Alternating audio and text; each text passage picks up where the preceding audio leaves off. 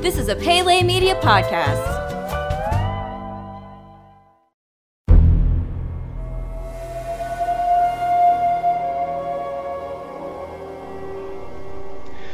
Welcome back to Jurassic Park Minute. Jurassic Park Minute is the fan podcast that chronicles and overanalyzes the classic 1993 film Jurassic Park minute by minute. I'm Kyle. I'm Brady. And today we are lucky enough to be joined by a, uh, a titan of the Jurassic Park podcasting community, if you will, Mr. Uh, Brad Jost from the Jurassic Park podcast. Brad, how are you doing this evening?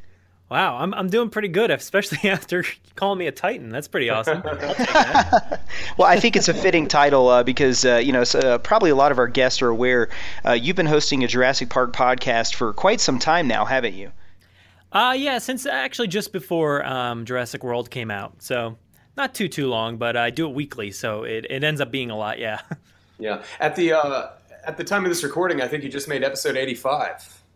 Did I? Yeah, I don't know. I, I lose track. no, it was awesome. I, I, actually listened to it last night. I was on a road trip, and you were covering the uh, Lost World to- toy line. Which was, oh yes, man, yes. talk about some memory lane action right there. It was really. Cool. I cool. know, I know, right? Like that's the thing. We try to break down those toys and every aspect of the movies, but when we get into this toy discussion, it's it's awesome, and we just go on probably way too long. Oh, hey, no, no, no, no such thing. No such thing. you know, dorks like us, we, we understand that. We appreciate that. Of course. Jurassic Park is one of those lines that, uh, a lot like Star Wars, I think had this like cross-platform appeal. One of the things that made Star Wars so great was not only the movies were fantastic, but uh, it really kind of hit at the time that action figures were kind of starting to get big uh, with young you know, with young men, with boys and stuff like that. And Jurassic Park uh, equally had a fantastic action figure line uh, that came out. What were your thoughts on the uh, the stuff that came out for Jurassic World a couple of years ago? Oh, you had to go and ask that, didn't you? like, I mean, you're talking about how good the other stuff is, and then bring up Jurassic World toys, and yeah, uh, not too good. You know, it's a shame. You know, Hasbro had the line there for for Jurassic World, and you know, it's just full of screw holes and cheap plastic stuff that feels like it's going to break instantly.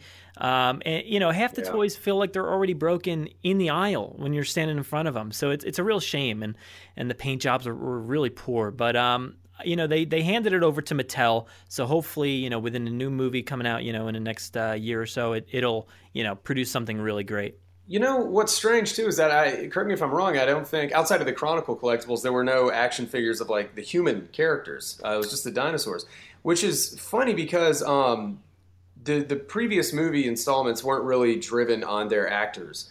Uh, and Jurassic World is just you know Chris Pratt, Chris Pratt, Chris Pratt, which is awesome. He's great in the movie. So you think that they would have capitalized on their big star and actually made a uh, an action figure of that character, and you know to my knowledge, it never happened with their with their general toy line. Well, yeah, that that's pretty true. I mean, that at the last second they came out with like their their new hybrid line, and they actually introduced uh, one Owen figure.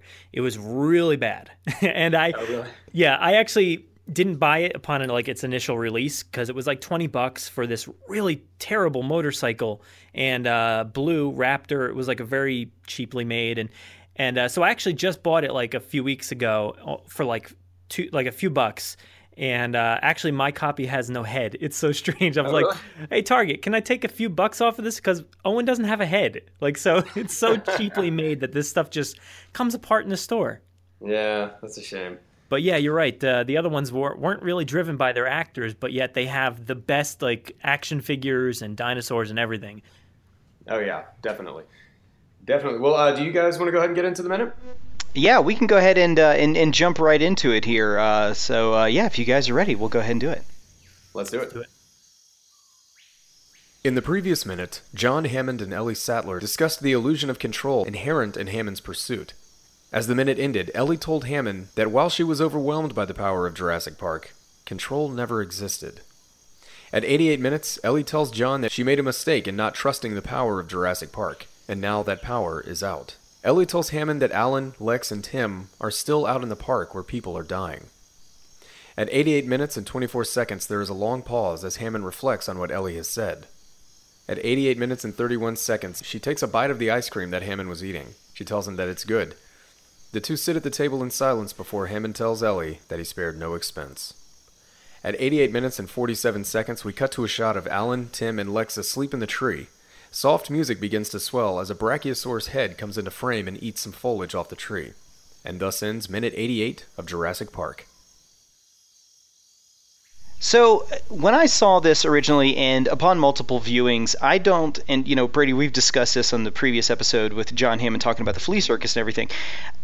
The emotional resonance I think that they were going for in the scene hadn't really hit me until I went back and rewatched uh, these minute by minute episodes, you know, of Ellie talking about the seductive nature of the power of Jurassic Park, and you know, John Hammond is driven to continue to have control over everything. I, I think for some reason, this kind of landed with an emotional thud for me previously, whereas now I'm watching it, I'm getting a little bit more caught up in basically probably the themes of what's going on in Jurassic Park is making a little bit more sense to me. So yeah. I want to ask you guys about this scene in particular for you. Did it did this ever accomplish kind of the shortcomings of John Hammond's whole plan here? Did this Brad when you when you watch this not maybe not as a, as as a younger uh, Brad Jost, but uh, in your more adult age, did this kind of did this scene maybe resonate with you a little bit more? Oh my God, yes, totally. And uh, you know, as I've gotten older, I've you know, become a huge fan of theme parks in general and stuff like that. So I tend to see these flaws a lot more, you know, as the time has gone on. And to me, John Hammond in this moment, it's like the first time you actually realize he's delusional. And I don't know how much yeah. you talked about this in previous uh, the previous minutes here, but he is so delusional. And the fact that he thinks that there could possibly be a next time you know while people are out there dying or dead already uh, it's just crazy. And, and you see that shock on his face when somebody kind of talks back to him in a way like laura dern is just really right. giving it to him. And she is so incredible. But um yeah it didn't really hit me as a kid but as an adult you you fully understand it you know, I, I, remember as a kid understanding that there was something personal and something deep going on here, but that was that was kind of you know where it stopped. My understanding of it, and now Richard Attenborough is just so damn good in this movie, yes. and his uh, performance is all over the place here. He is delusional, and you can tell that it's that drive is almost coming from a good place deep down inside, but and he's totally overlooking the fact that his grandkids are out there right now, possibly dead, possibly dino food and and probably in fact, but um, but he uh, you know, once she kind of breaks him off and just really you know puts him in his place, you can see that it it's all resonated in him, and he is starting to consider the fact that it she is right and it is over, and he's just got this very um, sympathetic uh, tone going throughout the rest of the scene. And I've actually got a note about how this is sort of the um, the turning point for that character. And up until this point in the movie, we've seen him as the, you know, just driven, happy-go-lucky guy who's just he's got it all figured out. And then in this scene, he, um, you know, he's really hit with the truth of it all. And after this, he is a go-getter. He's all about, you know, people are dying. We've got to get the power back on so we can get the hell out of here. Still some delusion there, of course, but uh, I, I, really think that this is the turning point for him in, in the movie. Is this particular minute? Yeah, I really like something about this minute. It plays counterpoint to the scene earlier in the film where they're all sitting around Alejandro serving the, the sea bass, and they're talking about the potential of the promise of Jurassic Park. You know, they're sitting there, uh, you know, this beautiful food laid out in front of them, and they're talking about, you know, uh, the rides that are going to be coming online. And, you know, John Hammond asks for every expert's opinion on everything, and he's very knee jerk and defensive over their critiques of the park. Yeah. Whereas in this scene, we've got the electricity turned off, he's eating this ice cream so it won't go bad, and it's just Ellie Sattler sitting there like giving him you know what for about the failings of the park. You know, she cuts him off short when he's like, "Next time, you know, we relied too much on Nedry. The automation is the problem.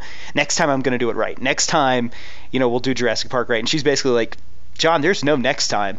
Like you, you screwed up and stumbled out of the gate, and people died because of that. You know, this is you had your one chance, you screwed it up, and everything is you know the illusion is dropped now. I think is the term she kind of talks about the illusion of Jurassic Park really being like blinders on her here.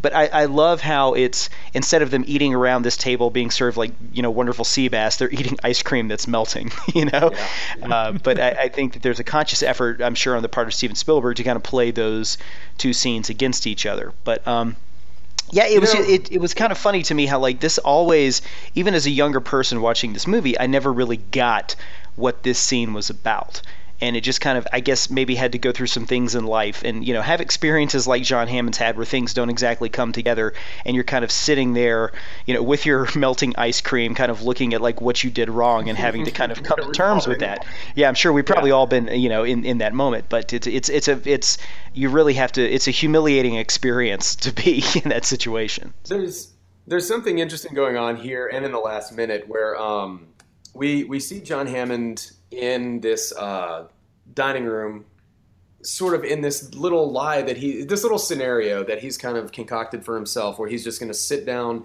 and eat in this beautiful dining room and basically have his last little moment of this all worked. And there's something really subtle that's been done here. Now I know the power's out, so you're gonna have to find lighting sources from from you know other places. But that room's well enough lit that he didn't have to do this. But you can see that he's lit some candles over in the corner, and I think he's kind of putting together this little um, uh, scene for himself so that he can just sit there by himself and live in that dream for just a little while longer. And the last thing that we see this John Hammond, uh, like I was saying earlier, before this turning point, the last thing we hear him say is "spare no expense." You know, we spared no expense, and that was his entire sentiment towards everything. And that's sort of the last time that we see him as the John Hammond that was. And uh, even in the Lost World, when he comes back, I think his um, he's not quite as he's delusional, and his system of going about getting done what he needs to get done is pretty stupid. Sending very few people in, you know, with no weapons or anything. But he, uh, but it's still, you know, to to make sure that the place is turned into a preserve and everything. So. Mm this is an interesting minute uh, in you know in terms of this very interesting character. So yeah, he uh, he's so depressed at that last moment. The last shot of him in this scene, he's just like spared no expense. Like it's yeah. just so quiet, so different than you're used to hearing him say it. And uh, in isolation, just viewing this minute alone, it makes him seem even crazier almost because mm-hmm. Ellie is, like I said, really giving it to him, and then it keeps you know panning back towards him, and he's just like He's not saying anything. He's not doing anything. He's just staring off, and uh, I found that really funny. But but overall, you know, Ellie is talking about respect, and uh, you know that is something that John didn't have, and I think it's kind of built really off that that uh, initial quote by Malcolm earlier in the movie. You know, he's he says, uh, you know, you stood on the shoulders of geniuses to accomplish something, you know, as fast as you could, and before you even knew it, you patented it, you packaged it, and slapped it on a plastic lunchbox, and you know, you know how it goes, but it's it's about respect. And and they before they thought about it they didn't you know check the fact that they're not paying their employees enough for mm-hmm. for you know uh, Nedry to go and and you know trash the whole thing or structural integrity of the park itself or the buildings or the the fences um, backup generators locks on the vehicle doors. Like he just didn't have that respect that Ellie is talking about throughout this scene. Yeah you know, she also makes makes mention of the fact that you know I was overwhelmed by the power of this place, and that power is out now. Now, I've always read this line as though she's saying the power that she felt when she witnessed it all for the first time is gone. She's just that uh, overwhelming impression that it made on her is gone. But I'm also over the years thought about like maybe she's talking about the actual power of the place, the electricity. Um, what do you guys take? of that. I, I, think it's it's possible that it's kind of supposed to be like an entendre. You know, it, it, means both of them at the same time. I mean, I think clearly she's talking about the the um, the illusion of control there. That the dinosaurs would stay behind their electrical fences. That that's you know, it's but it means both things at the same time. The power is literally out and figuratively out at the same time. They have no control over these dinosaurs. They're not going to stay in their paddocks. Also, the ice cream's melting because the refrigerators have turned off. You know, so it, it, works. It works on two levels, and it's actually I think um, some some pretty great writing. You know, and, and Brad, you know, you were just talking about the scene a second ago where Malcolm, you know, is pounding on the table talking about patenting everything and put, you know, uh, standing on the shoulders of giants. Fantastic line. This is as well. This whole scene is re- really well written. It just, I think it's one of those things that, you know, and we get back to the point I was saying earlier that I had to kind of grow into maturity to really understand uh, what she was talking about. Because Brady, I think, like you're saying, when I saw this as a kid, I literally thought she was talking about the power. you know, that they all had had to have too much respect for the um, uh, you know the electrical currents going through the place. But, but I, yeah, I, I, think I think it, it, works on it works on both levels, and that's a, yeah. a, a sign of really good writing as well. Definitely. Um, that's another thing uh, you know I've made mention of before so many times on the show is the uh, you know David Koepp and Michael Crichton and um, I cannot remember her name at this moment. They're one of the initial writers of the screenplay. Uh, the fact that they did blend action and you know dinosaur adventure and all of that with moments like this where you're you just have two adults sitting around talking about ethics and ideals and um, and it, it works perfectly in this movie where it shouldn't otherwise work really Uh, and you know, um, this this may not. I don't know if this really uh, ties in with what you're saying, but we've read that one of Steven Spielberg's favorite films is the seven. Uh, Akira Kurosawa's The Seven Samurai, and before he makes any film, he goes and he sits down and he watches it again. And that's a movie to me that blends perfectly entertainment with philosophy. You know, uh, like a lot of Kurosawa stuff, like Sanjuro and Yojimbo did the same way. It they they talk. They have like deep thematic philosophical themes that you don't have to understand or get to enjoy the action or the character moments in the movie as well.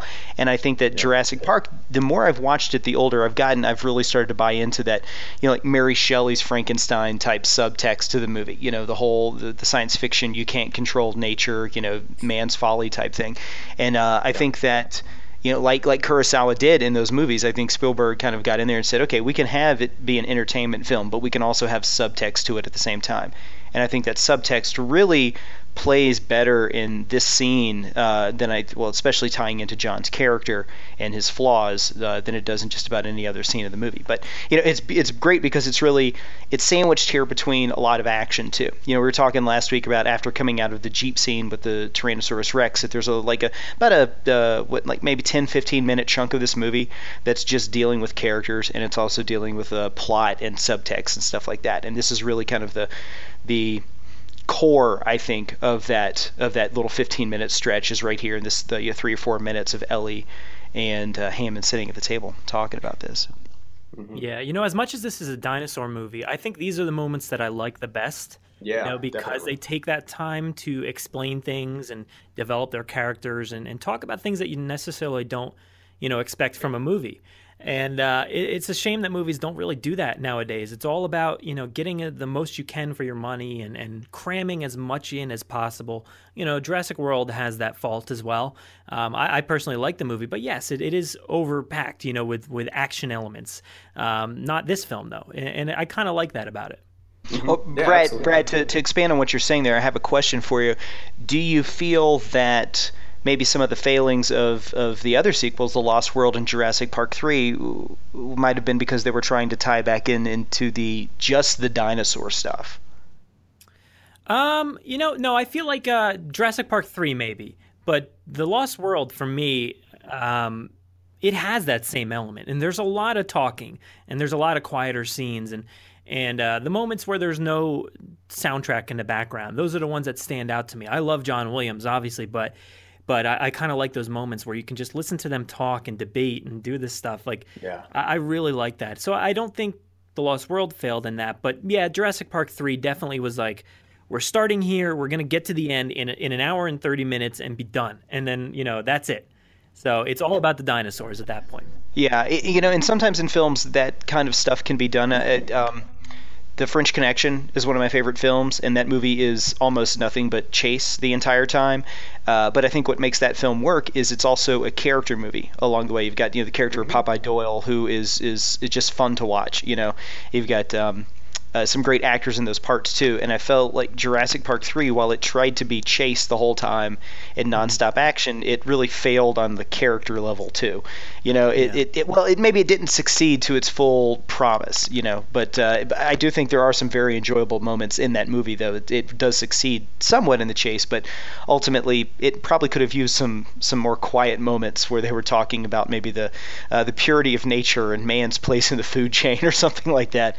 You know, there's there's there's one good moment like that when they're on the boat as they're trying to you know escape towards towards the end of the movie, and Grant is talking with Eric about like astronauts and astronomers. Like that's one of those moments that you feel is is straight out of Jurassic Park. You know, it yeah. it has that feeling, it has the heart, and it kind of develops their characters a little bit more. But I feel like these movies are just a sign of the times. You know, like the, this is these are movies of the '90s uh, Jurassic Park 3, it's definitely like, you know, it's coming into the 2000s, so the movies changed at that point. point, and Jurassic World is like, you know, full on, you know, what the movies are today. So I think it's all about when they came out. That's true. That's very true. I, I never really put together the geography of the visitor center and where we are uh, until I started thinking about later when the kids are in the same room, the dining room, they're eating the jello and the sweets and all that, and then they spot the raptor coming in they're immediately in the uh, they immediately run into the kitchen, and there's that circular window and everything, and the freezer is mysteriously opened. And I put it together only recently that that's because John went in there to get the ice cream, left the freezer open, and then came back out into the dining room. And that door in the back with that circular window has got to be, which is kind of lit up, and it's a little deliberate, and it's almost like you're being forced to notice it. Yeah. And I think that's him saying like this is how you know where that's going to come into play later. So, or anyway, for you two have made that connection when that moment comes later in the movie. Yeah, never Yeah, really that- thought about that before. No, you know, I, I I love that fact that when you realize like that's why the door's open and he's got all his ice cream out there. But yeah, that you definitely see that that room in the back like just calling to you like what's next. Yeah. But that room in general, like the cafeteria, uh, it's amazing. Like if you just take a second to look at the background, I mean, you've already seen the uh, the Parasaurolophus, like uh, I don't know, kind of like a not stained glass, but something like that along the like maybe the I think the right side of the room, and then behind Hammond you get this amazing like mural. It's amazing. Oh yeah, it's Like and you don't get to look at it too closely or too often, but that second, you know, pause it and look because it's amazing artwork. yeah, and if you look at the uh, chairs at the tables, they're kind of shaped, made to look like bamboo and things like that. Some really nice details in here. You're right. Yeah, Um, it looks like a legit place. Like that. There's like It a does. like um, a stone wall right next to the door to the kitchen, Mm-hmm. and there's like you see fans in the ceiling. Like so, it's legit. You feel like you could go there and visit it, like the rest of the park. It's really opulent. Some does, might man. say that they spared no expense even. They did a they did a great job with details like that and making it feel like you say, Brett, a, a real place or some something in a real theme park. Um, Jurassic World got that very, very, very much right. Uh, but the, you know there are little details like that on the buffet up by that uh, wall behind him with the big mural. Um, there is some kind of yellow rock or something coming up in the middle of the table. What the hell is that? Do you guys know? I don't know. I, I was trying to to get a glimpse of that before too. I, I didn't know exactly what it could be. Um, Maybe it's something to do with amber. I don't know. I thought, yeah, I thought maybe amber. At one point, I was like, "Was that a swan neck or something?" Like I didn't even know. Yeah, that'd be terrible. a giant melting ice swan or something. yeah, yeah, it looks very strange. But yeah, amber maybe, or you know, some sort of uh, giant blow pop. I don't know. It's really Probably weird that, that. Sometimes you know you, you probably had a set decorator who spent weeks working on that thing. You know, saying like, "Oh, this is you know my my, my signature calling card in the film, and it'll be here, and you know everybody will get to see it. It'll be a centerpiece of the film." Nah, it's just out of focus the whole time. well, you ha- you'll have to take a closer look when when they're eating off the the buffet table there later on. See what, see if you can see what it is. Yeah. Um, before we get into the next uh, sequence in this in this minute, um, so you said that the the painting uh, of the raptor on the wall in the background that we later see like the shadow coming through. What is that? I've always wondered how the sh- the raptor's behind there, but it's still casting a shadow through a wall. Is it stained glass or? I just yeah, I assume it's some sort of glass. You know, it, it's kind of like uh, yeah, I, yeah. So I guess a stained glass. I don't know what other kind of glasses there are, but I'm no glass expert here. So Huh. I guess it could be also a mural that's painted on the glass with light coming through the other side. Maybe, Yeah, something like that. I, I had always taken it that the the shadow of the raptor was coming like from the side, off to the side, or something like that. But uh, Ah. I mean, ma- I could be wrong. I don't know. yeah, I always assume the other side. So we do have Well, one little uh, uh, more sequence here, Brady. You just talked about the last 13 seconds of this are cut to uh, you know Dr. Alan Grant sleeping in the tree and the Brachiosaurus head coming in uh, to eat some foliage and.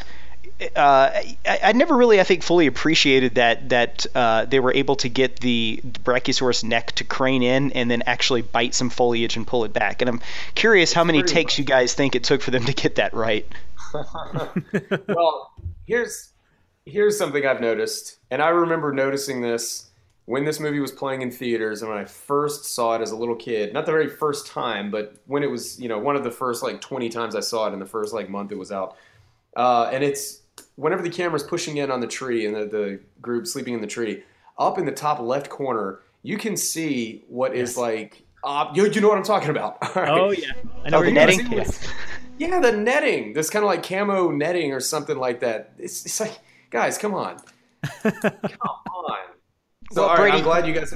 We we have to remember this too. The majority of the times you've seen this movie have been probably were in pan and scan on VHS before the DVDs came out. So you probably were looking at it in four by three, not noticing that that stuff was actually up there. So I'm sure that when this movie came out, high definition video was probably not something they were thinking about. They're probably thinking about you know people watching this in a four by three ratio. So that was I think those edges of the screen were cut out there. So they probably some shortcuts they could take and get away with there instead of actually paying for the fake foliage uh, on the top. So.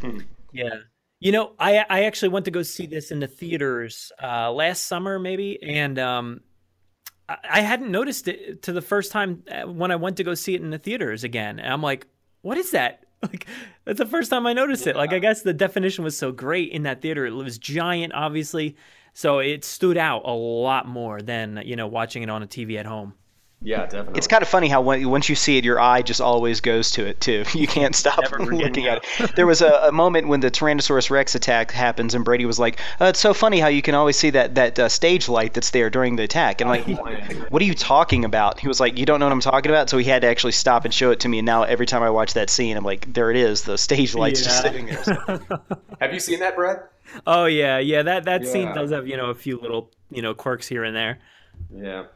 But um, I tell you what, I don't have anything else for this minute. Do you guys? Uh, no, and uh, I, I think it's probably coming to uh, to the end of the show here. But uh, before we head out, and uh, we are going to have Brad back on for tomorrow's episode, minute number eighty nine. Uh, Brad, could you let everybody know where they could find uh, uh, find out more about you on the internet? Well, uh, like I say on the podcast, we do most of our work on Twitter, so it's uh, at Jurassic Park Pod. Uh, my personal one is at Brad Jost. Uh, we also have uh, JurassicParkPodcast.com. We do new episodes every Monday, so we, we're always grabbing people from the communities. Got to have you guys on there sometime soon. Absolutely. So, uh, yeah, so that's where we do all our stuff, and, and you can find all our updates there.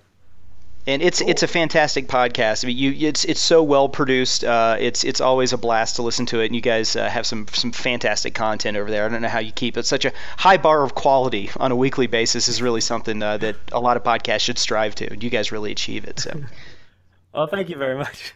I got to give uh, give it to Brad here. So everybody knows that with um, our minute breakdowns, the binaural audio that we have of the jungle sounds, which are actually jungle sounds from the movie, I got that idea from you, Brad, because you have like the jungle sounds playing underneath a lot of the a large portion of your shows sometimes. Yeah. And I remember hearing that and being like, I have got to rip that off. so I stood on the shoulders of that genius and uh, did what I could. But that's all I have for this minute. All right, folks. So we are going to go ahead and get out of here then. And we, like I said earlier, Brad uh, is going to be back on tomorrow. So uh, if you enjoyed what you heard today, and I'm sure you did, go join us again tomorrow. So thanks again, Brad, for for joining us. We look forward to having you back tomorrow. No problem. Can't wait. All right, everybody. Well, we will see you tomorrow. Uh, for Brad and for Brady, I'm Kyle. And until next time, hold on to your butts.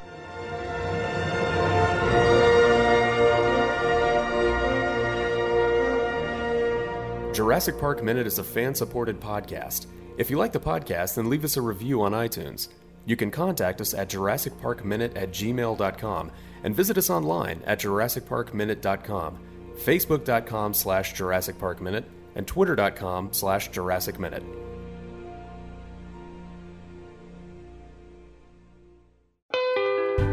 You've been listening to a Pele Media podcast. For premium content and exclusive podcasts, visit us at patreon.com slash Pele Media. Check us out on Facebook at facebook.com slash Pele Media and follow us on Twitter at twitter.com slash Pele Media.